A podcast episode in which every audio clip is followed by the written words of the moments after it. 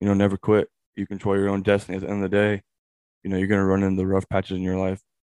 But the big question is how you going to overcome them? How are you going to make your life better each by every day?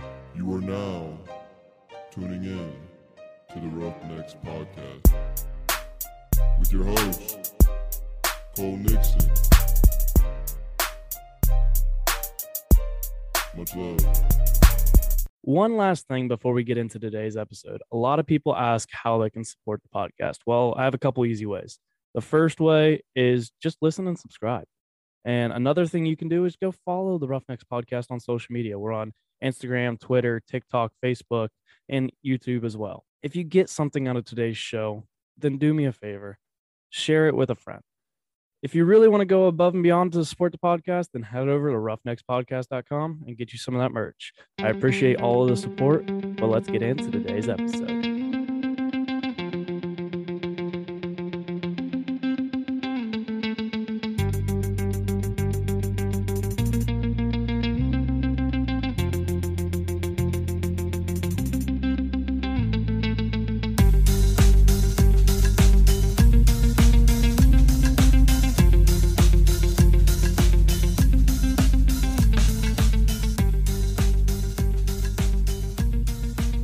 What's up, everybody? Welcome back to another episode of the Roughnecks Podcast. This is episode 99. I had to check to make sure it should be episode 99, I believe. Um, I'm pretty much done saying what episode it is because everything's going to be recorded at various times, and I'm just going to take the recordings when I can get them. But episode 99 of the Roughnecks Podcast. And before we get into today's episode, I have one thing that I want to talk about, and it is episode 100 will be this Friday. And this Friday, which means uh, limited edition stickers will be out. They'll be on the website. The episode comes out at 3 p.m. They'll probably be on the website about 4 p.m. There's only 15 of them. So when they sell out, they sell out. But I want to do something for episode 100. Um, that's pretty much all I got uh, announcement wise. But let's get into today's episode. Today, I have a friend from way back, way back in the day joining me, Kyle Gibson. Welcome to the you. Podcast, man. Thank you for having me, man. I appreciate it. It's been, we were just talking about it when you got here. Probably what, five years since we've seen each other? Easily, probably since we played each other in high school football. But Probably senior year of high school. Yep, exactly. Uh, That's crazy. I won't get too much into that that game. Uh, we'll get into that game. Don't worry. Oh, yeah. I can only imagine. um, but just to kick off the episode, just kind of tell the Roughnecks listeners who you are. First things first, my name's Kyle Gibson, as you said. Um, a lot of people know me as Gibby. It's kind of a thing that's always been a part of me my whole life. My dad was called Gibby, so it kind of got passed down to me. Um, I'm a graduate of Newark Catholic High School. Um, like you said, we know each other way back when, so I used to attend Watkins Memorial. Grew up together, played sports together, so it's kind of cool to reconnect with Cole here. Um, also, I got an opportunity to play college football at the University of Findlay. Um, played there for four years as defensive end and now currently I am um, scheduled to leave July 7th for the United States Air Force for uh, special warfare. So I'm kind of on the process of that and looking forward to that and getting out of here and starting my new chapter in my life. Yeah. So, can you remember when the hell we met each other? Would it have been in? It was in. We were in kindergarten together, weren't we? Ooh, I think it might have been preschool, dude. Back over, uh, At that church. That church or- I don't even remember what, know what the church was called, but they're off three ten. yeah, right over there um, by the baseball fields, Yeah. kind of, yeah. Maybe either that or kindergarten. I don't Yeah. really remember. It's crazy to think that like you. I mean, we and we were with each other freaking like every weekend at one of one of another houses. Well, yeah, we lived not even two minutes from each other Yeah. growing up, so it was always convenient, you know, going over and seeing each other and just doing dumb shit outside and doing whatever. I remember you had that dirt bike that you used to run laps around in that Oh, in your at your house. that that Yamaha. yeah, a little, little, uh, little eighty, Yeah. little three, little three speed. I remember that. you used to just rip around, but like in Oh, your yeah. neighborhood too. Like there was oh a, yeah, we rode the bus together since we lived so close, yeah. and like everybody, a bunch of people lived in your neighborhood that we'd always hang out with as well. And I mean, heck, even we we got to the point where there was four of us, me, you, Marcus, and Alex, and yeah. we all just kind of hung out all the time. And We all we lived like within two miles, not even like because Alex was my neighbor, yeah, so and pretty much Marcus was too. He backed Yeah. up to your land, so we always we were you know, always with each always other. with each other, always riding the bus together, just doing some just some fun stuff, man. It was it was it was cool growing up around uh, your four best, your three best friends growing up so close. You don't have to worry about your parents driving to take you Mhm. over there. We could just walk and ride bikes or whatever and do whatever we wanted, really. Exactly, and it's it's crazy to t- also look at too because we kind of talked about it off the air, but like how you take different paths in life, and it, Mhm. it, it sucks, but like that's what I was like. I think me and Tyler were talking about it, or he's like, I wish I'd have gone to c-tech and I was like, you know, I kind of do too, but I think a lot of things that hold people back from like doing something like that is like all their friends in high school, because in high school we're like. You know, we all say it. We're gonna be friends forever. We're never gonna separate. I mean, I'm sure we freaking said. I mean, Well- yeah, we're still talking, but like, it's not like we see each other very often. yeah, well, exactly. Growing up, you know, we went to Watkins, and I didn't know I was going to go to Newark Catholic as a high schooler. You know, you know, things change. People choose different paths. You know, and I don't regret what I did, but at the same time, I was like, if I stayed at Watkins, you know what? Would you have gone to Findlay? Like, you, Yeah, it's kind exactly. of one of those things. would. I would I have played a college for? would I have? You know, you never know. You know, people just choose different ways and succeed in different ways. And Mhm. I mean, I don't regret it, like I said, but at the same time, I do wish I would have stayed at Watkins just to see what happens because I still have I had great friends growing up, and you know, leaving schools we kind of disconnected. But you know, that's Mhm. that's kind of part of life. Growing up, you're gonna disconnect and reconnect with all different types of people and meet all people from walks of life. So it's kind of cool. In high school, I had two different friend groups, so not many Mhm. people can say that. You know, I had two friend groups from two different schools that really didn't like each other, but you know, but yeah, because for those who though. don't know that are listening, kind of he went to Catholic, I went to Watkins, and it was like not a rivalry, but a mini rivalry. There was already one kind of from back, like my parents were like, yeah, Yeah. Watkins and Catholic, like that was a big deal back in the mm, day. Yep. And then like we, most of us, like on the football team, like knew like you went there, so like it was a mini rivalry in yeah, itself. I feel like it kind of sparked it up more. I always look forward to it though because it was kind of cool playing the people that you played with growing up. Now Yeah. you're playing against them and seeing them opposite side of the line. You're like, oh shit, here we go. You know, we used to be buddies. Now we're like, we don't like each other right now, but that was know? always the fun part because Dante went to Wooster and played Yeah. football there for a couple of years, and I played at Ohio Wesleyan. And I'll never forget. I think it was freshman year. I like had to block. I was on kickoff return. He was on kickoff, and I had to block him. But it was like weird because you're like, I don't know what to do right now. Like, do I try and lay my best friend Yeah, out, or do. I like, hey man, like just Yeah. let me block you, and we'll we'll just call it even. it's kind of cool though because it's kind of like uh, you don't hate each other, but you're always trying to compete with each other too, and it Mhm. kind of brings a different kind of energy to the table. And like you know, in college, like those dudes from all over the U.S., you didn't play against them in high school or Mm-mm. little league. And high school, you played your whole life, so it's kind of cool, and you know what, you know everything about them, and the kind of the shit talk it kind of comes with it too, because you can get under their skin because you know them well, and that was always kind of cool. to Play against your best friends. Yeah, So, it was.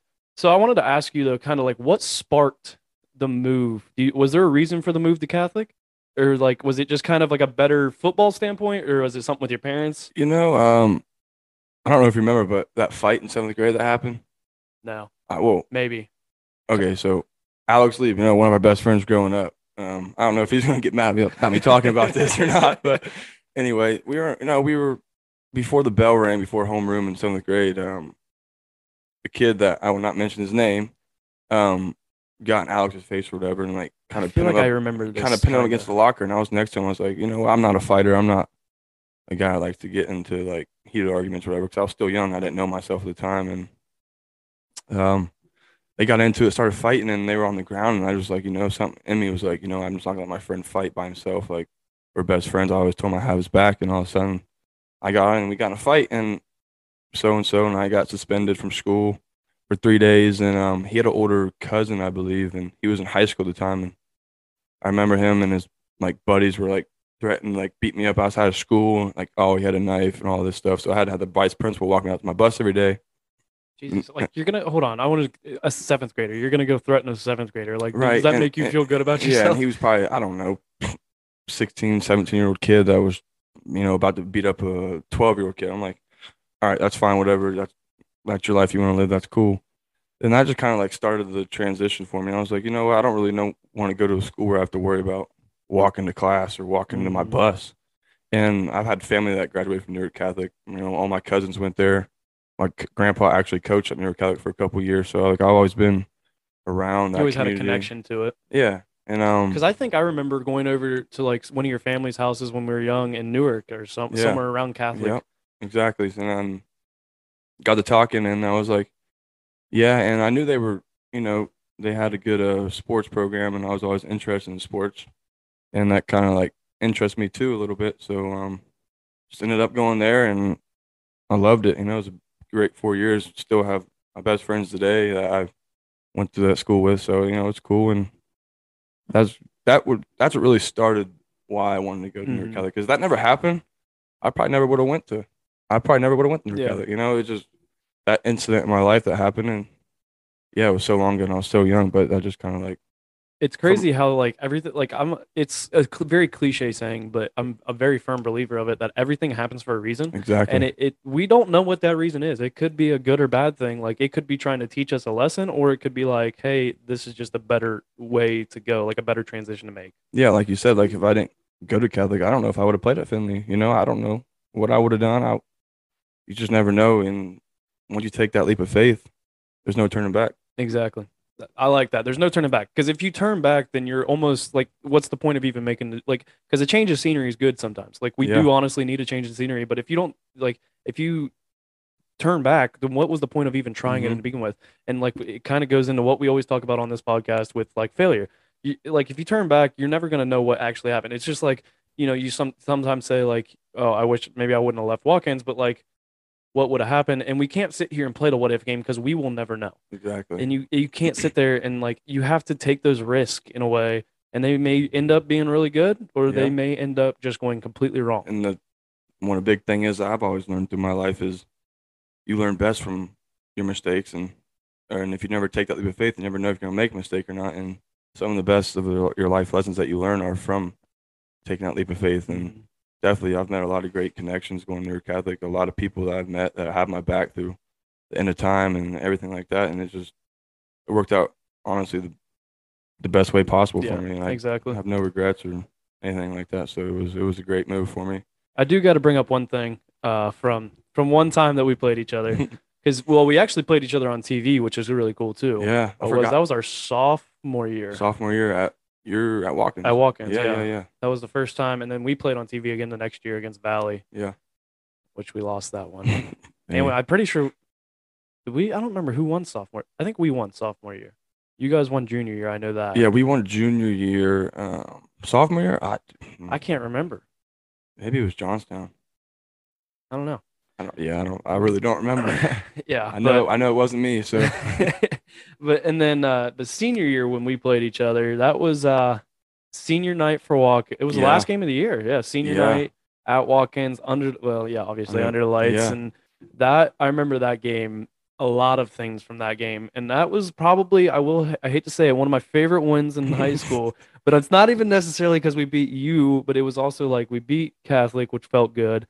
And then also like that was just a rough year for me in general because Yeah. that was the year I broke my Mhm. elbow, sat four games, missed pretty much half the season, yeah, and it was my senior year. And like I'm just same way as you, like I had expi- like I had dreams to go play college football. That was what I wanted to do, and I just felt like everything started falling down. Like yeah, because I mean honestly, when you break when you're out half the year, your senior year, most schools are just automatically exactly. pretty much done unless you're some four or five star yeah, athlete. exactly, Like yeah. I wasn't a, like a ranked athlete. I was no, no, nothing no. special. Yeah. So it, it kind of sucked. But that was a it was awesome feeling, and especially it's the last game of the year, last high school football game Mhm. you're ever gonna play. To win that game was awesome. But you also got to play in the uh, North South game, isn't that right? Yeah, I did. That was uh, great. You Great. and Mason, and which Yeah. is funny because it's weird because like I knew Mason because me and him played AAU basketball together in like eighth grade.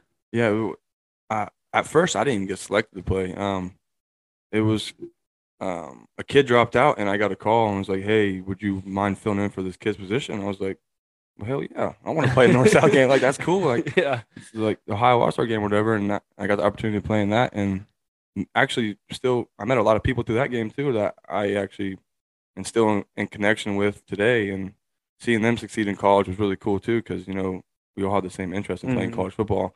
I think there might have been only one kid on my team that didn't end up playing college football out of high school, but it was cool to be around a lot of like-minded people and get to share that opportunity with them. yeah, because I played in the Licking County one. Yeah, which I believe that you couldn't play in it because of you got overlapped with the North South game, or you didn't honestly I want just to. I just didn't choose to. Um, looking It- back on it, I regret it now. Dude, look- I'll be honest, that was one of the most fun football games I've ever played in my entire life because you don't like a lot of the stress that you normally have of a football game is lifted, and it, Yeah, oh, you're yeah. literally out there playing for fun. yeah, yeah. And like, yeah, you want to win, but Yeah. like you're just like, and uh, I don't know if you know who he is. He was the Newark kicker, Jed Quackenbush. Oh yeah, we played each other in college all Oh, four dude. years. Oh, That man. dude- yeah.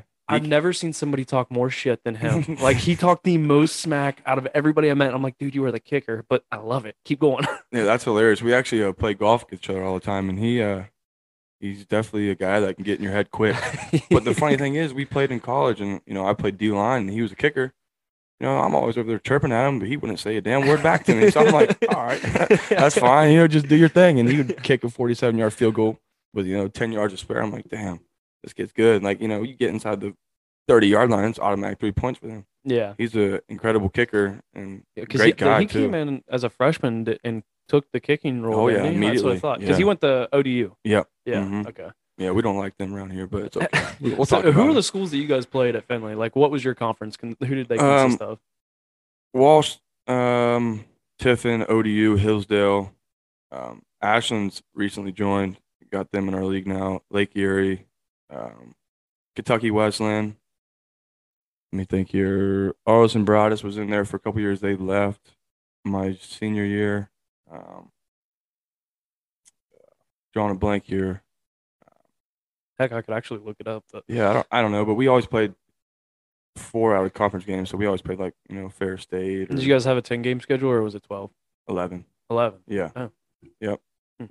Yeah, we only got 10, which kind of sucked. Did your senior year get affected by oh hell yeah. like? Did you actually have a like a fall season or did you guys play in the spring? So during the spring, my senior, my junior year spring was was supposed to be my last spring season. Um, I think it was around you know March time. It was for us. It was when we went on spring break. We never came back. Exactly. So we were, so we always went down to Siesta Key for spring break, and um, that's when COVID all started to come out. We're like, like what the hell is this? Like, No, I don't think anybody thought it was real at first. and people were, and all my, we had like 16 of us down there, and we're like, shit, we're about to get stranded down here because they're closing the airports. We're like, all right, whatever, we'll stay down in Florida. I don't really care because you know spring ball, you know, it's one- you know it's one thing for spring ball because that was honestly my least favorite part of college football. But we'll get we'll get in that later.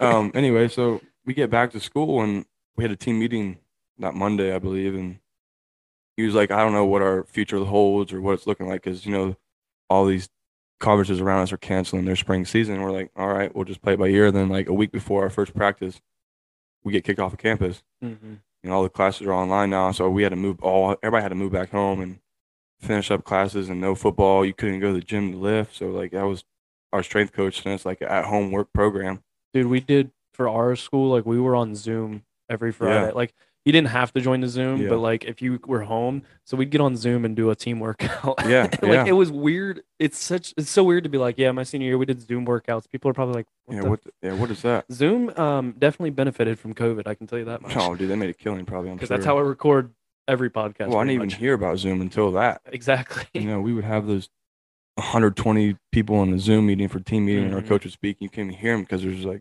so many people in there. But yeah, and um, it opened back up. Kind of went away there for a couple weeks, and we all got to go back for summer workouts on campus. And I don't know, it was around August time, my senior year. Boom, season canceled. yep. I'm like, oh, damn, like what am I put like? I It- That's what you work What's the worst is like, yeah it's your senior year. Like that's the that's what you like you said. That's the that's what you worked for. yeah. That's what you strived And for, our- and then like just to have it kind of taken away is like, well, shit. Yeah, and our head coach always, you know, he always he played at West Virginia, and he always was like, yeah, I always tap my shoulder on the, like tap myself in the back for being a senior on a football team because not many people make it. Yeah, exactly. We talked about it before the yeah. episode. Like you guys came in with how many and only Like, had sixteen. I think we had 52 kids in my freshman year, and we graduated with 16, 17 kids. Like yeah, and we, I, our that's class had crazy. like eighty, and we graduated twelve or Yeah. finished with twelve or something. it's crazy because you know, going in freshman, like, oh wow, like these are about my boys for the rest of my life. Like all 52 of them, and all of a sudden, boom, first semester's over, 30 of them. Yep. Like what? Like we're like, but like, heck, how many? I don't know if you guys had this. We we had people like walk out the first week. They oh yeah, just- we we had two kids walk out the first day. Oh yeah, before we even had a meeting. Yeah. They moved their parents came in, moved all their stuff, and all of a sudden they're like, Yeah, we're done. And I was like well, that was a waste of time. I was like, dude, if I was your parents, I'd be pissed. Like, yeah, We just I think they were from Michigan, Detroit, Michigan, and they drove I don't know how far it is from Findlay, I think roughly two hours or whatever. But yeah, before we had our first team meeting, quit. that's crazy. Like, you haven't even crazy. experienced it yet. Like you gotta get at least get a little, dip your feet in the water real quick and see, See, I feel like you got to give it at least one season to like yeah, definitely. truly like. I mean, you- it sucks, especially summer camp. Summer camp, Oh, oh, it sucks. Luckily, because you guys didn't, there wasn't two a days. No. So yeah, luckily, those changed what right before we came in. I think my our senior year of high school was when the last two days happened 'Cause for college because the NCAA changed the rules. Yeah, because, the, kid from Kent State. yep. I actually played with him in North South game. He was a Really? teammate of mine. That's crazy. Yep. I remember we were in camp and um, our group chat was still kind of going because we were all just checking in on each other. And his name was uh, Tyler, and yeah, he passed away during a workout in Kent. Mhm. I was like, wow, I just played with him three months ago. Now he's dead because I don't know really. Yeah. I I think he had a heart condition that wasn't disclosed in his Yeah. physical or whatever or something, which is honestly really sad because you never know when your last day is going to be. And uh, Exactly. I mean, prayers go out to him and rest in peace to my boy Tyler. But yeah, that was uh, I was pretty sad because he was a cool dude, good player. Had a, I know he had big dreams. hmm So, but yeah, that was tough. But yeah, the NCAA changed the rules for two days. But yeah, camp was uh I'm sure your camp, like if my camp was rough, I'm sure yours was even Oh, worse. I remember my first day, you know, getting up at 5:30, breakfast 5:30, 6:30, Mhm. meetings, you know, then we have lift, then we have like lunch, then practice midday. I'm like 2:30, like 5:30. Yeah, like, it's like we can't. I'd rather do it at like eight in the morning, Yeah. seven in the morning, right first and it was thing. horrible. It was like 21 days straight of 6, 5:30 a.m. to 10. Yeah, Like, some people are like, "Oh, we still got Sunday up." No, you got practice. People always say like, "Oh, you guys have off time in college." No, No. playing college. There was never a day I can think of that I truly had an off off day. Like college camp? football, During camp, you had what? Maybe a couple hours, maybe. and then like by the time you got done at the night, you were like, "Man, I'm just ready for bed." Well, I after gotta be up at practice, you know, you get like an hour after practice, to shower and Mhm. change and treatment or whatever. Then you got dinner. Then you go right back in the meeting, you got to watch film till And ten o'clock at at. night. and you get yelled at all day. And yeah, it Are you sure you still want to go into the military? Well, that I, see, if I didn't play college football, I, it probably wouldn't even be a thought for me. Mhm. I feel like college football has definitely set me up for that career path that I've chosen, just because of the brotherhood and I'm used to getting yelled at. But you know, people always were like, you know, I hate getting yelled at. You know, it brings me down. But at the same time, you look at it in a positive light, and it always there's always something. Coaches want to see you succeed, Exactly. and they always told me if I'm not yelling at you, you're doing something wrong. Yeah. or they lost faith in you. Yep. And you saw that truly because I had a couple of D linemen had practice, and he would just skip right over. And he and the players would be like, "Why didn't you correct me or critique me?" He's like, "Because you don't give a shit." Yeah. And it's like, I guess that's true. I got yelled at all the time, so I must be doing something right, right? I Something like, right mu- he and must- wrong at the he- same time. Yeah, yeah, exactly. He was like, "You must hate me because he just ripped my ass." I was like, yeah, and I listen to um a bunch of military podcasts. Like I don't know if you listen to Jocko podcast. Oh, There's yeah. also one Cleared Hot with Yeah. Andy Stumpf. I listened to those, and I remember like one of them they were talking to like, you know, get going through BUD/S or whatever, and the guy's like, you know what, you finally just got to realize like they're gonna yell at you, they're Mhm. gonna bitch at you, but they can't do they're- can't hurt you, they can't kill you. Like Yeah. they're gonna just push you, but like They it's gonna suck. But like Yeah. you just got to deal with it and push through that mental side of things, and You you'll be all right. Take it day by day and just get through it, man. Put your head down and work. day by day is the big thing. I think some people get too far, like, and and this is with really anything in life. Like Yeah. they look too far in the future. If you you start looking too far in the future, forget about the steps in between that Yep, it takes to get there. exactly. And I actually have a coach right now, who's a 26 year uh, Air Force veteran, Special Forces. He was a combat controller for 26 years, and um, I do like development programs with him and training to, for like all different types of stuff that I'm gonna be putting myself through. And he was like, you know what? I went through with people that had a calendar, said this segment ends in 14 days. Those dudes didn't make it. hmm He said I would look at it exercise at a time. Yep. Oh, I got two minutes push ups. Boom, checklist. What's next? He never looked to the end of the day or what time it was. He just got through each thing day by day. And that's when the time goes by fast and you get it done. So if you look too far ahead, then you're gonna start hyping yourself up. Oh, okay, okay. I got this next, I got this next. And you start worrying yourself, and all of a sudden, boom. I don't want to do this anymore. It's too long. Yeah, I, I remember like now that you, like I, I didn't even realize it, but like now that you say that, like I remember like certain workouts or something. Yeah. You'd be like, all right, because we did this arm circuit with like a plate that you had to do. And if you looked at it like, oh, we have four sets of this, Yeah. and it it sucks. But if you're like, all right, I got five of these, all right, check. Now what's next? All right, I got five of these, and you just go through it like that. All of a sudden, you're done, and you're like, You're whoa, oh, what- it was done. Yeah, Yeah. it went quick, and it's crazy. Like, and I I said this a lot on the podcast. If you look at a ladder, You can't climb a ladder when Mhm. they're spaced far apart. Yeah, The small steps in between are what get you there. exactly. And sometimes, honestly, the more steps, the better. Yeah, you might be able to skip a couple past a couple steps Yeah. that aren't that you may not need. Maybe you already achieved or like you they were stepping stones, but you didn't necessarily need them. But like you can just keep going up that Yeah. small ladder and you'll be to the top in no time. and bringing it back to um, summer camp, we always got to schedule our first day. And I'm not gonna lie, I was a, a person that did this. Sometimes I would look, oh shit, like I got all these meetings, all these, all the whole day. I'm like, those are some of my worst days, Mm-hmm. some of my worst practices, and I just, you know, get mentally down yourself. Like, this is honestly horrible, and you're like, you can't look at it like that. You got to look at it positive side and take it exactly step by step, or you're not gonna, you're not gonna enjoy the process. You're just gonna be miserable and I was definitely a victim of that here and there through my four years of Findlay. It is what it is, you know. You, you learn from that. Exactly. And like nobody's perfect. Nobody ever claims to be perfect. You go, you make mistakes, but like like you said, nobody you ma- you learn from it. That's Yeah. the whole point of mistakes is you have to learn from them. And- if you don't learn from and- them, you're gonna go nowhere. And people are afraid to make mistakes. you can't be afraid Dude, to make yeah. mistakes. It's life. I, I, uh, have I mean, made it's the simple saying: if you're not trying, or if you're not failing, you're not trying. exactly. And some of your greatest people that are successful in this life have failed for so long. Mm-hmm. Now they're on top of the world. Look at you know, me and my brother actually just talked about this on the podcast. Michael Jordan, cut from his basketball team. Yeah. Tom Brady, Yeah. drafted 199 or whatever exactly was. Uh, freaking even Thomas Edison. How many freaking failed Yeah. uh, um inventions did he have that didn't work? But In one click. he's one of the most well-known inventors Yeah. there is. Yeah, and the guy I look up to a lot is David Goggins. Um, Dude, that, That dude's dude's a fucking animal. Have you ever heard? I, I've I played it on uh episode ninety six, but the whole thing where he's like, "Who's gonna carry the boats? Who's gonna carry the boats? yeah, boats?" dude. He, It's like, what are you even talking about? yeah, he he's uh just wired different. There's a, that's a rare person, but I remember before he even started thinking about the seals, he was like 350 pounds, hmm just eating and drinking, and he said he was a failure at life. Now he's one of the most well-known Navy SEAls to ever live. Now he's like one of the greatest motivators you can ever listen to. Exactly. It's crazy. Like, and it's crazy too. Like, what doubt can do? Because like, Yeah. how many? Uh, like, I'm sure he said to people, "I'm gonna do this. I'm gonna do this," and they're like, "Yeah, whatever." Yeah, no one's gonna believe you.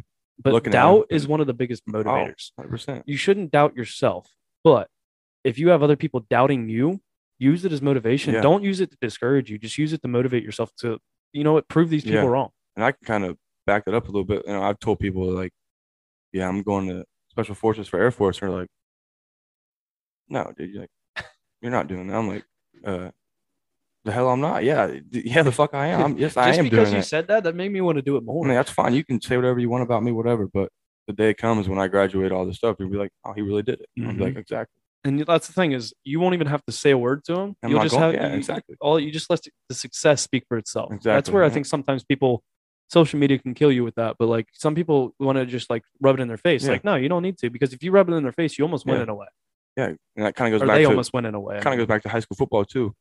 You know, I wasn't some standout four star recruit or whatever, but you know, I kind of doubted myself a little bit too going into college because you know I played running back and linebacker in high school, and I ended up playing defensive end, and I got the call probably like a week before my freshman camp. Said um, Coach Macrino is our D coordinator who recruited me. Was like, hey, we're gonna move you to defensive end. I was like, oh, you all sure? right. Like, like in the back of your I'm mind, like that. like I was weighing like 220 at the time. I'm like, dude, I'm about to go against like 330 pound dudes. Like, you sure you want to do this? and like, I walk in there, my name's six, the sixth name on the depth chart. I was like, okay. And I, I, I, I, I got it. Like I was a freshman. yeah, like that's, you understand exactly why you're there, but it sucks to see. It sucks to see your name at the And I was my chart. biggest self doubter at the time. And I was like, you know what? Enough of that. I'm just going to go and work and know my plays and do my job. And I ended up playing as a freshman. Mhm. and it was kind of cool. Like I had a, I've, I don't know if I saw the picture of it, but I took a picture of the depth chart and my name was six on the depth chart. And I was like, you know, I'll make that at least one or two. Like that was my goal, you know, just to get playing time freshman year. I ended up making that a two by like week three or four. And I ended up actually starting by week six, and that was like a huge milestone for my career. And that's something I always ever cherish. And like, you know, people always say like I like I said, I'm not the most talented player, but hard work outworks people who don't want to work. Exactly. That's what it comes down to. That's what a lot of people, I think, in our world don't understand. Like, Yeah. we, not every, you're never going to get things handed to you. You have to work your Yeah. ass off. Like, you, um, obviously, you probably weren't the size you thought you, No. because you were not expecting to exactly, go in and play that position. So you were undersized, but that just showed like you had to put more work in. That you had to put more time in. So I wanted to ask you kind of how was that transition from you know playing because like you were known as a running back. Like, Yeah. You didn't because you didn't. How much uh, linebacker did you really play in high school? you know, because I mean, I was always tired just from offense, and um, Yeah, because I mean you did a lot of the Towards- workload for your guys' offense yeah, in high school. Towards the end of the season, we knew we were going to the playoffs too, and my coach kind of sat me down. He was like, "You know what? Our defense is pretty stout as it is. We're just gonna like put you and we need you." And I was like, "That's fine, I get it." But you know, playing running back and going to defensive end was a huge, huge switch. Yeah. I'm not gonna lie, but um, it was kind of cool because um, it comes down to having a motor. My D line coach always was like, like Gibson, like uh, I like how you work, and like you're gonna be successful at this position one day. And I wasn't good as a freshman, you know. Because you didn't always, you didn't necessarily have all the skill. Like you didn't, you- you weren't practicing these skills. people say size doesn't matter, but in certain situations, it definitely fucking does. There's only so much you can do to get It around definitely somebody. does. Like I remember my first day of full live practice. My head coach was like, "I want to see you in a live scenario versus the first team offensive line." I was like, "All right." And at the time, our left tackle was, you know, all American. I was like, "Oh, here we go." So I get in there, boom, run play up the middle. I think I get drove back probably 15, 20 yards. got knocked down, but I got up. I made the tackle. Coach like, I like how you got up and you know didn't let that affect you. And then I was like, yeah, he beat he beat my ass off the line, and like it, it is what it was. And I give him props. He was a good player, but going against him every day made me a better player as well. That's the whole thing. Like iron Mhm. sharpens iron. Like it's a cliche saying, but like I it's always, honestly very true. it's so true. Because like the times when you go against like the second team in practice or the Yeah. scout team or whatever, it's like sometimes you'd be like the route would like when, as a DB, like the route would just be terrible. Yeah. Like you could see it coming a mile away. But if like when you went on first team, when we did those very few times when we actually went first team on first team for Yeah. us, we didn't do it that often. But like all of a sudden the receivers are a lot faster. They're a lot quicker with their cuts. Like everything's a lot smoother. And you're just like shit. But it was one of the best times to like learn. Yeah. To like you learned a lot more from those sessions than oh, you Oh, yeah. did against the scout team. Oh. No offense to the scout team. Oh, if you're a scout no, team no. guy, respect because like you're getting your ass kicked pretty Yeah. much every day. Yeah, exactly. And um, I know we had a lot of like D1 transfers come into Findlay, and, and I was always curious what Division One was like. And I was like, so what's the difference between here and um, like Miami University? I had a good friend that played D line in Miami. He was like, Miami of Ohio or Miami? yeah, Miami, Okay. Ohio, yeah. And um, he was like the depth. He's like one, two, and three. They're all pretty much the same type of players. But at Findlay, the ones were all really good. Twos were okay. Then boom, threes was a huge, Mhm. huge drop off in talent and size wise. And I was like, all right, that makes sense because, you know, you go up against the one and twos, like you're getting some good work in. And then I go over and scout team. I'm like, this is not just easy. Yeah. No offense to scout players. Like it is what it is. Like people develop at different times. You know, I had to, I had to, my buddy um Irv, he was a scout team player his freshman year, and now he's a maniac on defense. Mhm.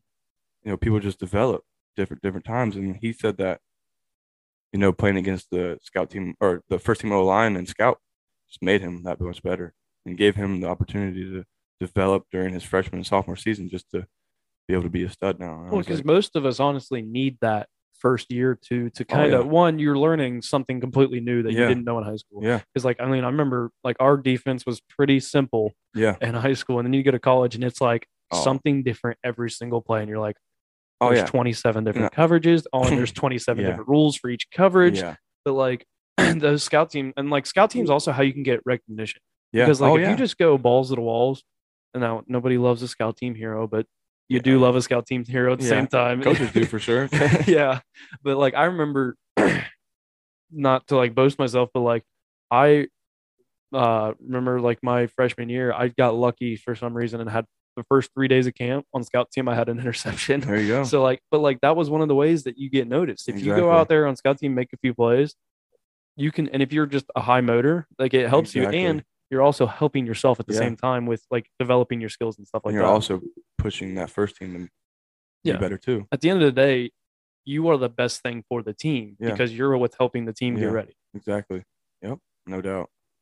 So I wanted to ask you, what was like the recruiting process like? Because I mean, I somewhat know the recruiting process, but like every school I got recruited by was D three. So I- was it because you guys have academic or athletic. You guys can give up the half. Is that right? Athletic scholarship, or is it Um, kind of? it's kind of just, you know, I, I really don't know. I mean, I just know you can actually get an athletic scholarship. Yeah, you can D2, definitely- which you can't at the D three level. so I don't know if you knew this, but I was actually a walk on at Findlay. really, Yeah, were you I- preferred walk on, or like was that kind of? Uh, yeah, Your I- choice. but I got no, I got zero scholarship money out of high school. Really? Yeah, and it's kind of crazy because you know I had, um, Ashland offered me a big scholarship, but I didn't want to play fullback, Ah, and um, Ohio Dominican off actually offered me a big one too, but I didn't want to play tight end. So everybody. So, it- what crazy? Oh, the crazy thing is everybody wanted you to move positions. yeah, no one. no, that kind of sucks, but it also is like, a, you know, I was a bigger guy running back, you know, and I wasn't the most. yeah, you sucked Speed, the I was- tackle in high school. We hated tackling you. You'd come through that hole Yeah. and you'd put your shoulder down. And you just, damn it. yeah, so. I mean, the only school that really wanted me for running back was Wittenberg, really. and I was like, Well, thank God like- you didn't go there. I was like- then I would have hated you even more because that's our rival. I was like, you know what, I might just do it because I love playing running back. I Mhm. did my whole life. I always played it. I always loved it, and then, then um, it was like a week before, um, signing day, and this coach comes in from Findlay. I never even heard of him. Never, never even heard of him. He sat me down. He talked to me. He was like, he's like, listen, we love you. We love your type of player, and we want you to play linebacker. And and that's, I was like, yeah, I would love to. And took a visit up there a couple days later, and, I sat down with the head coach, and he was like, man, we don't have money for you right now. I was like, oh, okay. And I was like, so how much? Like Findlay's expensive university. I think it's like Ohio Wesleyan. Go to Ohio Wesleyan and pay theirs. yeah, well, I think it's like 46, 47,000 a year, which is not cheap. And I was like, but he was like, you have good grades, so we can find you money another way. And I was like, all right. I think I ended up paying like around 21 my first year. Then I ended up getting on a full ride after that. That's So it was, that was another thing. I was like, not to bust myself or anything like that, Yeah. but like it was a motivation of mine to get a scholarship, especially for my parents too, because I didn't want them, you know, it's not fair putting all that money on their back. And they, thankfully, they paid for my first year of college, so I can't thank them enough for that. So, um, yeah, but it worked out in the best way possible because you know, I at the end of the day, you when you're getting recruited, you want to be where you feel most at home, and Yeah. I feel like Findlay and I don't know their strength coach really uh hit home for me. Like I don't know, I sat down with him too, and he was a really genuine guy that really loved Findlay because he played baseball there too and he's never left. He's a top notch strength coach. He has offers from any school you can imagine to be their strength coach, but he always said no. Like this is my home. I want to be here and work with these dudes. So I just ended up choosing that school, and it was the best decision I've ever made personally. That's for sure. that reminds me of my roommate in college, Teddy. We called him Texan Teddy because he was from Yeah. Texas.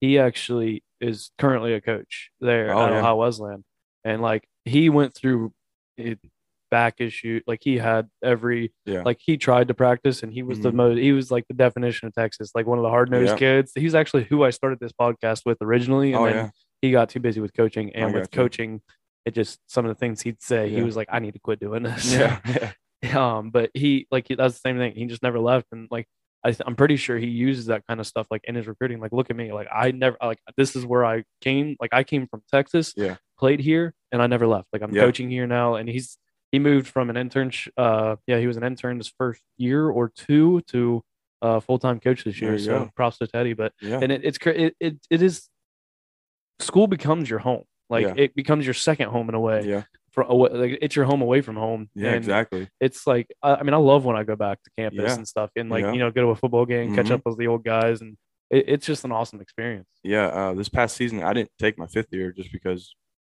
I don't know. I just felt like I had a good career and I was content where where it ended and everything. And I honestly didn't want to get hurt for what I was doing for my career, which that's just a personal decision I made, and I don't regret it. But um, it was kind of cool. I had a lot of buddies that I came in with that took a fifth year, and I saw them win the conference title. It was cool seeing from the sidelines to watch them play and win than actually playing. It was just a different kind of perspective. And props to the Findlay Oilers for getting the GMAC championship. And I actually went up two weekends ago where they got the ring ceremony and spring game, and I got to see all my buddies that I came in with, and it was the best time of my life to catch up all the coaches and you know drink with them and play golf and watch a spring game. Like you can't beat it. Like those would be my best friends for the rest of my life. So It's always fun to be able to drink with the coaches after you graduate. Oh, yeah. oh, Because I remember when I went up and saw Teddy, because since he lives up there, and I went, I probably shouldn't say it. Well, actually, yeah, I'm a graduate. It doesn't Yeah, matter at that yeah, point. But we went to the bar and like three of my coaches are in there. I'm like, this is awesome. Like, Yeah. I, I could, Yeah. three years ago, they'd have been like, Yeah. Nixon, get the hell out of here. exactly. yeah, we had like a football um, reverse raffle type thing where all like alumni come and all the co- the coaches actually run it and it's free beer on tap. so I got my I got say no to that. I got I got a lot of beer in me, and it was kind of cool to talk to coaches too when you're you know, you know, letting loose a little bit. And it's kind of cool to see their perspective now that you're graduated, and they can tell you different things. And I actually got dinner with my D line coach that was all four years with me, and it was cool to sit down and talk with him Mhm. outside of football Yeah. for the first time. It's a different perspective. It's no longer a coached player perspective. No, it's it's a- like a friend. It's a like- best friend. Yeah. Like, it's like ah, he's like a father figure to me. Yeah. And exactly. And it was cool to, you know, he actually uh is coaching D line at Robert Morris now. He actually moved up. So it you know, it was cool to catch up with him and see him. He's always gonna be a guy that I can always reach out to and call whenever I need to because he's always gonna be there for me. And he always told Mm-hmm. me that. And he's honestly one of the coolest dudes I've ever met. In football, yeah. he give he give you know, he he'll give it to you when when you need it, but at the same time he, he loves you yeah. and it's uh, it's just a cool it's a cool relationship that not many people can say in this world. Like I know you can too because you play college football. And. It's just a different type of relationship. Exactly.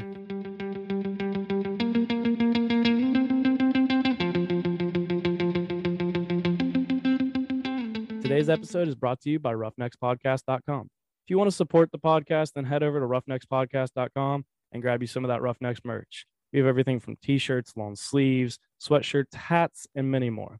Stay up to date on the website for new merch coming every couple months. You can place an order and it'll get sent directly to your door, and I don't even take any of the money from it. The money gets put right back into the podcast to continue to improve it for you.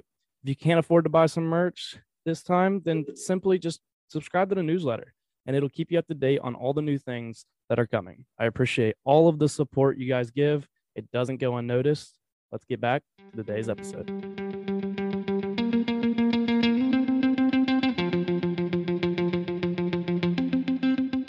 So I want. Do you guys have like a? I don't know. We saw it uh, like somewhat with our coaches. Did you guys have like a coach turnover? Not necessarily like the head coach, but like some of your interns that would be there for like a year or two, and then Oh yeah, definitely. GAs would yeah, come and go. Yeah, no doubt. Um, which that's cool because you know they're trying to move up and move on with and a lot of them move on usually Yeah. to like bigger Yeah. schools. Yeah, no Like, doubt. when we had people, we had uh, coaches leave and go to Illinois. We Yeah. had people go to Ball State, Yeah. uh, Buffalo, like good times, Oh, big yeah. time schools. So like you don't blame them, No, but like it, sometimes it sucks because you're like, man, I love this coach, and then like next year you're like, all right, well, we got a new new guy in here. yeah, I was fortunate enough. My position coach never left while I was there. yeah. so That- that was would've sucked. Or my head coach, but actually my head coach just got a job at Ohio State. Yeah. So good for him. He's What's he up. doing at Ohio State? Special teams. Oh hell yeah! Yeah, so it's a good Bye-bye. jump for him. Uh, Wasn't that Kerry Coombs? Didn't he do something? Um, I honestly don't know. He sucked this year Yeah. anyway. So I'm honestly not a huge OSU fan, um, but now I am because you know I have to now. Yeah, so yeah. I'll be rooting for the Bucks now. So Yeah, he. Well, I know Ryan Day made a lot of coaching changes Yeah. after this past season because there was a lot of things that there was something didn't quite- missing, I think, because you could tell when the program That defense missing. just wasn't the same. Mhm. Like usually Ohio State has a pretty damn good Oh, yeah. defense, and like I don't know, they just didn't have a standout per se. know, just that could be leadership or that could be coaching. Yeah. We, Which is know. weird to think too, because like Kerry Coombs, who was the DB's coach, you know, before he left Ohio State, he was create like he had all kind Eli Yeah. Apple, Vonn Bell, like all of these Well, NFL caliber very guys. well known and then coordinator. went- yeah, and then he went to D, uh, Tennessee with Yeah. Vrabel, and then came back and was I don't know. Uh, well, obviously, I'm not in the inside, but yeah. um, you were actually not probably not the boat. Like I know you're not going to sit here and try and uh, toot your own horn, but you were all conference. How many times were you all conference? Three times. Three times. Yep. So what what years were you all conference? Sophomore, junior, senior. That's crazy. So were you first team every time or first team junior year, right? I was first team. My this is gonna this is gonna sound crazy, but I was first team my sophomore year, and I was also all region my sophomore year. Um, junior and senior, I was second team. Really? So I don't know if that's a good or bad. I don't know, but I mean, know, at least you were all conference. thing, but- you know, it it I didn't care Yeah. really, um, because we won. That That's really yeah, all it you weren't out to. there, and if you're out there for yourself, like honestly, what are you what are I- you doing? The thing is, I honestly played better my junior and senior year, but my stats Didn't weren't as good as my sophomore year. And I think it because college, you know, film. Once you got film on somebody, you know what they're gonna do. And my freshman year, I didn't really show what I could do because I was just wasn't I was underdeveloped at the time. And my sophomore year came, I just kind of exploded. Well, and like they have no really nothing on you. They're not because I remember like I always remember like from the defensive standpoint, like you've always had those players where you're like, man, I've played against them for three years. I know Yeah, this dude's good. Exactly. I know they're gonna try and get to Mhm. him on this, but like you just you learn Yeah. their tendencies, you learn about the guy. Yep. So that's I feel like that's kind of probably like they were probably like, did you get doubled a lot? Yeah, I mean, I'm not gonna make excuses for that, but yeah. it is what it is. You know, I didn't put stats up that you know I planned to or whatever, but at the same time, it's not about that. Nope. So you know, it is what it is. I'm not gonna go out and put three time all conference in my bio or you know things like that. You know, it, it's it's honestly cool to have those accolades and I, I have the awards on the wall, but other than that, I'm not gonna go out and Like those awards don't define who you are. exactly. Like they don't like really like I'm sure yeah, they might if you're talking to some like if you're saying standing beside a coach and recruits there or something, they're like, Yeah, he's all conference. Yeah. But like that also like that's it's more than that. It's, Yeah. it's not just the awards And that make you exactly. who you are. my sophomore year, dude, I made hella mistakes, you know, um, but no one's gonna realize that. Mm-mm. In my junior and senior year, I played clean. Yeah. But you wouldn't, you wouldn't think that though. You would think, oh, all these people are getting, like you see all these all American D1 people that are, you know, put crazy numbers up, but people that don't play college football don't really realize how film works. Mm. Like I guarantee, like, I'm not, not taking any way, taking things away from people, but at the same time, they're not always playing for their team or playing a clean game. Yeah. They're just putting up those crazy stats, which is cool. But And we know we I mean I'm sure we you've played with them and I've played I remember in high school you see it, saw it a lot more like where you had a lot more individuals than you did team mhm, guys. Like Yep. people cared about playing time, cared like they didn't care because I remember freshman year, like, yeah, obviously you're pissed that I, I was Yeah. pissed I'm not playing, but like you also come to a point where you realize if I was out there, that would not be what's best for the team. Yeah, Like it would definitely Yeah. not be what's best. Yep. And it, I mean, it's probably the same with you. Like when coaches come to you and you're like, "Hey, we're changing your position," because Yeah. I had the same thing my junior year. They put me at corner, which oh, really, I didn't know that. yeah, I played a whole season at corner. I That's a- actually, that's a tough spot to play, man. well, especially for a slow ass white boy. Yeah, yeah, I, I, yeah. I, corner, I give props to corners because man, woo, Yeah, we went from a team that played a lot of press man to a team that played a lot of zone yeah, my junior year. yeah. But but my junior year was honestly st- stat wise probably wasn't my best year, but like as a player, I think it was one of my best years because like it just teaches you a lot about. It's not about me. It's Mhm, and it, it, like you know, coaches come to you like, hey, you're you're moving to this position. All right, whatever you got me Yeah. want me to do exactly. Like, yeah, we want to see the field. Whatever you want me to do, like Mhm. this is probably going to help me see the field. But it's also a compliment in a way if they ask you to change your position because they're almost trying to get you like they want you on the field. Yeah, There's better guys over here, but we can fit you here to Yeah. get you on the field. Yep. Exactly. And I was like, all right, my freshman year, I was like, let's roll it. You know, I'll do it. I don't really care. Um, I'll play defensive end, but at the end of the day, they knew they know what's best and they know what's best for the team, and you just gotta listen to them. And that's sometimes the hardest thing to do because you come with a lot of these people that are thinking they're top notch people. Like, no, I'm playing this position. You're not gonna move me. I had a couple of those people on my team like that, and I was like, dude, like, come on. Yeah. And those people ended up not being successful in football. So Uh, what would you say if you had to give one piece of advice to like maybe a younger person listening or somebody that's in their first year or two of college or a high school? Um, like if you had to give one piece of advice to them, like as a college athlete, what would you say? Ooh, that's a tough question. Um, there's a lot of things I could say. You know, for me, I would probably say, you know, don't give up. Um, my freshman year, I remember like my third week of camp, I like me and my buddy sat down. We're like, dude, this, I don't want to do this anymore. And I called my mom, and I was like, actually, like, teared up, and I was like, you know what, I don't want to play football anymore. Like, it's not, I don't love it. And you know, people always say, "Mama's know best," and she's like, stick it out. It's gonna be worth it. And and she was damn right. You know, it was worth it. I stuck it out. And for the people out there listening and going to listen to this podcast, you know, shit's going to get tough playing sports. You know, you're not going to have all that free time that you see your other friends having, you know, going out to parties and drinking and doing whatever you want. Um, you got to really learn how to manage your time. And at the end of the day, it's going to be really worth it. You know, sit down, get your grades, get that degree, cherish those times with your boys. You know, those winter workouts at 5 a.m. I miss that, you know. I do too. But during the season or during the winter workouts, I fucking hated it. Yeah. But now looking back at it, it was awesome Yeah. because you know you're in there with people that want to work, and you just can't beat that type of um, bond that you guys share. Yeah, I feel like everybody goes through that point, especially even as just a college student. Yeah. Because you're away from home. Yep. You're, you know, it you're it's a new environment. Like you honestly, you don't have mom or Mhm. dad anymore. Like you're legit on your own and Mhm. you go through that spell, and especially if you're a college athlete, Yeah. no free time, you're busy 24 7. You're trying to fit in homework when you can. Yep. You might be up till three in the morning and you also got a 5 a.m. lift, whatever it Yeah. is.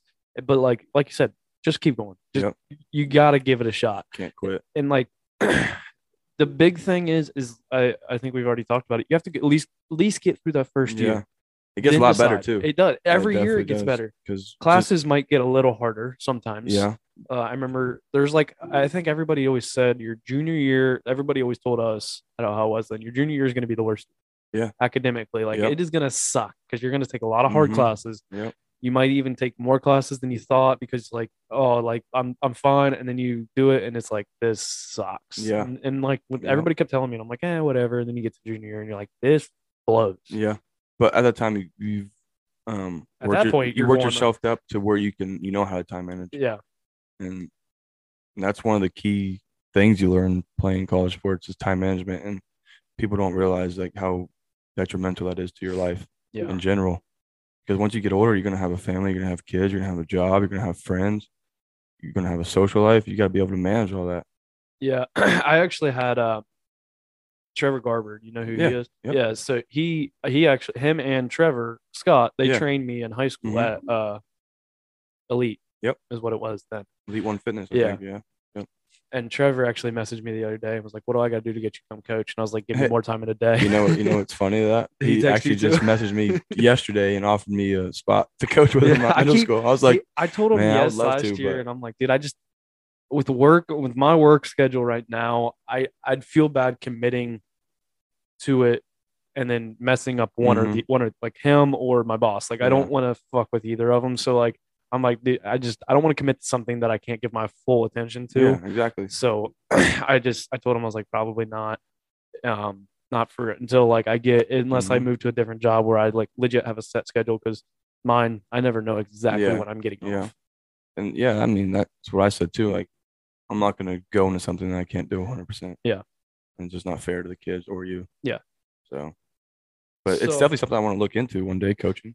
I was gonna ask Definitely, you like yeah. is coaching something that you see in the future? I feel like we all as a college athlete Yeah. especially we all kind of you- like have that. Because all the skills you learn playing college football, you want to give back to the people that, that have those dreams and kind of be a role model to those kids and everything. And it's kind of a cool spot to be in, you know, saying you play college football and all these kids are like, yeah, like, how was it? Like, what do I got to do to do that? And you can lead them down the right path to be able to accomplish those dreams Mhm. of them. So, yeah, it's definitely something that definitely later in life that I'm definitely going to partake in for sure. Yeah. I coached some uh, third, fourth, and fifth graders basketball this winter. There that was that was fun. Probably a little interesting. Uh, it was interest. Yes, interesting was the word. They didn't keep score, which was weird because it was like a it was a church league. Um, I was it was my nieces. They played on the team, or one of my niece, my oldest niece. Me and my brother-in-law coached them, and didn't keep score. Nobody ran plays. Like you didn't, and you had one practice a week Yeah. and play like we pra- practiced. What was nice for us, we practiced Friday night, played Saturday okay. morning, so it worked Oh. out well. Like, all right, this is fresh in your mind. We didn't have Mhm. practice on Monday, and then come Saturday, Well, you guys just lose everything. Well, at that age, you don't really take it. No, It's just, it's not how they're wired. it's yet. just that they just want to talk. Yeah. So we, me and my brother-in-law found out the first practice, like we had them in the one line, and then we were like, we can't do that. We got to Yep. split them up into two Mhm. groups because otherwise they're standing around talking too much. We Oh, just yeah. got to keep them moving yeah. because we only got an hour too. That was the Oh, crappy yeah. part. Yeah. That's tough to develop kids and all that for a amount of time too. So So I got a question. All right, so I'm going to move into like our final segments of the podcast, and the first, I have a question that I like to ask all my guests. If you could go back in time and tell your 16 year old self one thing, what would it be? And this would be a, you'd have been a, about a sophomore in high school. hmm So th- this is an interesting one because I feel like a lot at, at that point, a lot's going on. yeah, uh, definitely the six year old, you know, hitting puberty or whatever, you your mind's just racing about everything in the world. You know, you just got your driver's license, you feel oh yeah, I'm a badass. I can go drive and go 70 down 35 or whatever. You know what I mean? But uh, who if I had to tell myself one thing as a 16 year old, um, definitely don't take life for granted. Um, you know, when you get punched, you got to keep rolling because in life, it's as you get older, it's going to get harder, and that's definitely very true. Because growing up, you have everything handed to you by your parents, and once you get on your own, you're like, oh shit, now I got to do this on my own. I got to pay for all this. And, I have bills. yeah, exactly. And uh, um, you know, you just got to take it day by day, and you can't get too stressed. You know, if someone does you wrong, I learn not to hold regrets against people That's big. That's big. I like that. um, everybody's gonna make mistakes in life. You know, I've made plenty of them, but also you learn from them, and that's huge. And you can uh, you can learn from mistakes that were done to you. You know how that felt to you and how Oh, heck, it affected can- you, and you know, and you take that with you the rest of your life, and it kind of shapes you into the person that you're gonna be. You know, there's plenty of examples I could say, but I'm not going to. But you know, I've shit like I struggle with me- like mental stuff before because Yeah. you know people have done me wrong, and I feel like I didn't deserve stuff like that. But now looking back I'm like, I, I thank them for doing that because now I'm like, all right, I'm not gonna do that to anybody now, and I'm gonna let that turn me and use that as motivation to be like, all right, thank you, and mm-hmm. you know, you can't get too down on yourself either. Yeah. That's also a big thing because, you know, like I'm going back to college. You know, I was a you know first team, all conference and all region, and I go to my junior year. I'm like, oh damn, second team. I was a little bit down on myself. My D line coach saw that. He was like, can't do that. This is going to affect how you play. And I was like, you know, whatever. Yeah, you're right. You know, it's about the team really, what it comes down to. And I just kind of like, at the end of the day, I was like, no, I'm not doing this for me. At the end of the day, I'm doing this for the team, and it it was great. You know, I got over that, and it was a big, honestly, really a big hump in my college career after my junior year, and it, it was I don't know. It's I don't. It's sometimes hard to explain how Yeah. it feels. You just gotta. you just I gotta like that you with it. said like you know you're gonna get punched, and like Mhm. that brings me to the uh the Rocky Balboa quote. Yeah. I actually have a poster of it in my room, and it you know the world ain't all sunshine and rainbows. It's a very Uh-huh. mean and nasty place, and I don't Oh, care yeah. how tough you are, it'll beat you to your knees, keep you there permanently if you let it. Yep. There's more to it, but I won't keep going. But like it's true, like, and it goes with the whole slogan of this podcast, which is "Grab the bull by the horns," and it's like you know the bull is life. We are the bull rider Yeah. you're gonna get knocked down. But you Yeah. you can either let it walk all over you, you can Mhm. get up and just take control. And you know, there's it's really how life goes. You have two options. You can lay down, Yeah. or you can just like me and my brother said, nut up or shut up. Like Yeah. it- it's pretty much all it is. And you control your life at the end of the day. You, You like know, people. nobody controls how your emotions. Nobody controls how you react to things. Nobody controls anything Yeah. but you. Yeah, exactly. and this soft ass where we live in now, it's like people want to point fingers. You know, it's this is cliche too, but when you point a finger, you got three point back at you, Yep. and people are like, "Oh, that's stupid" or whatever. But at the end of the day, it's true. Yeah like we learned that one like first grade. Yeah, and it was like no one wants to listen to that. I definitely didn't listen to it when I was young, but now looking back at it when you're more mature and experience life a little more, you're like, well, damn, you're right. I, it's no one's fault but mine. Exactly. But this moves us into the best segment of the podcast, which is Motivation Monday.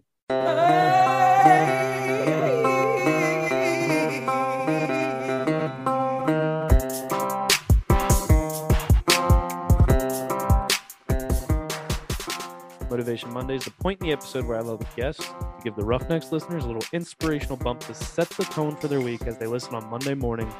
What do you got for Motivation Monday? So I kind of got. I didn't really know what I was going to say when I first come in here, but I was going to see how the conversation went. I feel like our main gist of this conversation was, you know, never quit. You control your own destiny. At the end of the day, you know, you're going to run into rough patches in your life, but the big question is how are you going to overcome them. How are you going to make your life better each by every day? And that's how I kind of look at it. And what I'm about to go into is like step by step. Um, celebrate the little wins in life. You know, it might be something like, oh, like in golf, like I golf now and it's kind of crazy. People like, you know, golf's like, you know, it's like, it's like, a, you know, it's not a physical sport, but it's mental as hell. And like, you know, you come in and you, you get a birdie. You got to celebrate that win. You know, it's a You- little, You actually get birdies? not very many of them, but when I do, you know, you gotta celebrate. You know, you you gotta celebrate the little wins in life because when you do that, you're gonna really realize the big one's coming soon. And when you when you get the big one, that's when you feel really, really good about yourself, and there's no one else that can take away from you besides yourself. And you got to really cherish those little wins. That's a big thing that people understand. Like with everything, like if you're starting to get in lifting, and you know, and you hit 225 for the first time, that's a huge, huge, huge win. Then you hit 235. All right, no one really cares about 235, but in your head, like that's 10 more pounds, Yeah. and people don't really understand how much of a big difference that is. And you just got to, just like, you just got to enjoy the little things and the little wins in life because the big one's coming. You never know when it's going to happen, but when it does, you're gonna be like, damn, it's awesome. Yeah, I love that. I like. I mean, you, the little things, like we've already kind of talked about. People skip over the little things. Yeah. You can't skip over the little things. Mhm. You have to celebrate those little wins. You have to worry about the little steps. And like it, we heard it in football, it's the little fundamentals that matter Yep. the most, And like hand placement. Yeah. Oh, I mean, how many times did you hear that? Oh my lord. like it is the smallest things in life that sometimes matter the most. Yep. Which is it's weird to think about. The big things sometimes are just the little side factors. Yep. But they're more obvious. It's- the little things, and that's it. Kind of goes back to like the work. It's like behind the scenes stuff. It's the little things that nobody saw that got you to where you were. Yeah. Like nobody saw you probably putting in the Mhm. time in the weight room by yourself. Nobody saw you, you know, on a diet or putting Yeah. on eating certain things to bulk up to, Yeah. you know, be able to play the position that you played. How much weight did you put on from high school to? Oh, 40 pounds. Damn. Yeah. I was 260 by my senior year. Yeah. So now I'm back at like 215 range. So yeah, it, it had to get rid of some of that yeah, weight. it wasn't, you know, it, it was cool. You know, I had to do what I had to do to be able to be successful at my position, but now I don't need to carry around 260 anymore. So but- yeah, you actually work out there at uh, Apex Fitness Center. yeah, shout out to Apex. Yeah, I'll give uh Trevor's been both the Trevors are actually on this podcast, but Yeah. Trevor's been on uh Trevor Scott. He was one of the very early Mhm. episodes, episode 16, I want to say. Yeah. So he's back on in the very beginning of Oh, this yeah. podcast. So uh but shout out there. If you guys are in the Licking County area and need a gym, go to Apex. Yeah. Look it up. It's a great environment. 24 7. Yep. 24 7. Whenever you want to go and work out, you know, you can. And Or you need- can do the other there, there's another version that you it's you can only go in during hours, but I think it's cheaper. But the 24 7 I mean it's Yeah. 20 bucks for 24 hour access, which is awesome. Which yeah. is, and there's a, you know, there's a protein bar. You can get protein shakes. You can get, you know, pre workout, caffeine, whatever you want. They have it there. Um, I'm pretty sure there's some uh is there some Leo supplements in there? Yeah. Yep. So Connor's been on this podcast. I It's actually, actually her cousin. I actually bought a this pre workout Hey, from Apex. next time order it online Okay. because if you go online and use the discount code Roughnecks, yeah, you well- get 10% off. Well, there we go. so That's perfect. yeah, go on. I was gonna say something about that. Yeah, he he has his stuff in there, but yeah, Yeah. it's a great little gym. Yeah, it is. It's a good, you know, you, you have everything you need in there. And there's like this, my favorite part's called the pit. Oh, I love the pit. That's where I always Um, worked out. I was away from everybody. Yeah, there's you can play your own music as loud as you want. Um, there's this squat rack, place deadlift and bench. You got all Yeah. three things you need for the, Mhm. you know, and it's great. It's a great little uh place to be. And I always like working out by myself. I don't know, it's just Yeah. kind of a thing I like to do. Um, but people are different. People like working out with partners or whatever. But you can do that too. I think the only reason I liked working out with a partner was it made me more consistent. Like it Yeah, actually kind of yeah. got me to get. That's how me and Dante always worked out together Yeah. in high school, and that's how we were. Like we didn't want to let each other down. So like Yeah. if somebody was like, "Hey, we're going," We're like, going. you're, you're going. There's no, doubt. no Yeah. backing out. No if you're by yourself and you're like, "Yeah, I'm gonna go to the gym after work," and you're like, "Yeah, nobody's counting on me," yeah, which sucks, and it's a mental thing too. Like that, I think mental. It, a lot of consistency comes down to the mental, like Yeah. mental toughness type of stuff. and like going back to what I said, like little wins, like me going to the gym by myself is like a, little win. Mhm. Because if I don't do it, I feel like a piece of and shit. that's something nobody sees. Yeah. nobody sees that. and no one and no one feels it besides me. Exactly. So yeah, But hey, I think that's a good place to uh, wrap up this episode. Thanks for coming on. I Yeah, appreciate that. having me, Episode 99. Maybe uh, you leave in August, right? July. July. Oh, Mhm. damn.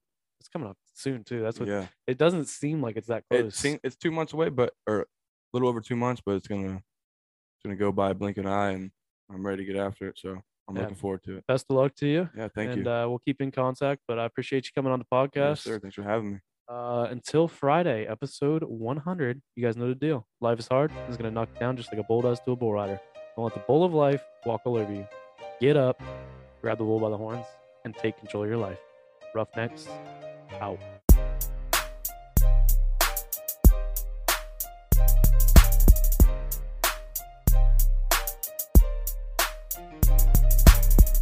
Thank you all for tuning in to this week's episode of the Roughnecks Podcast.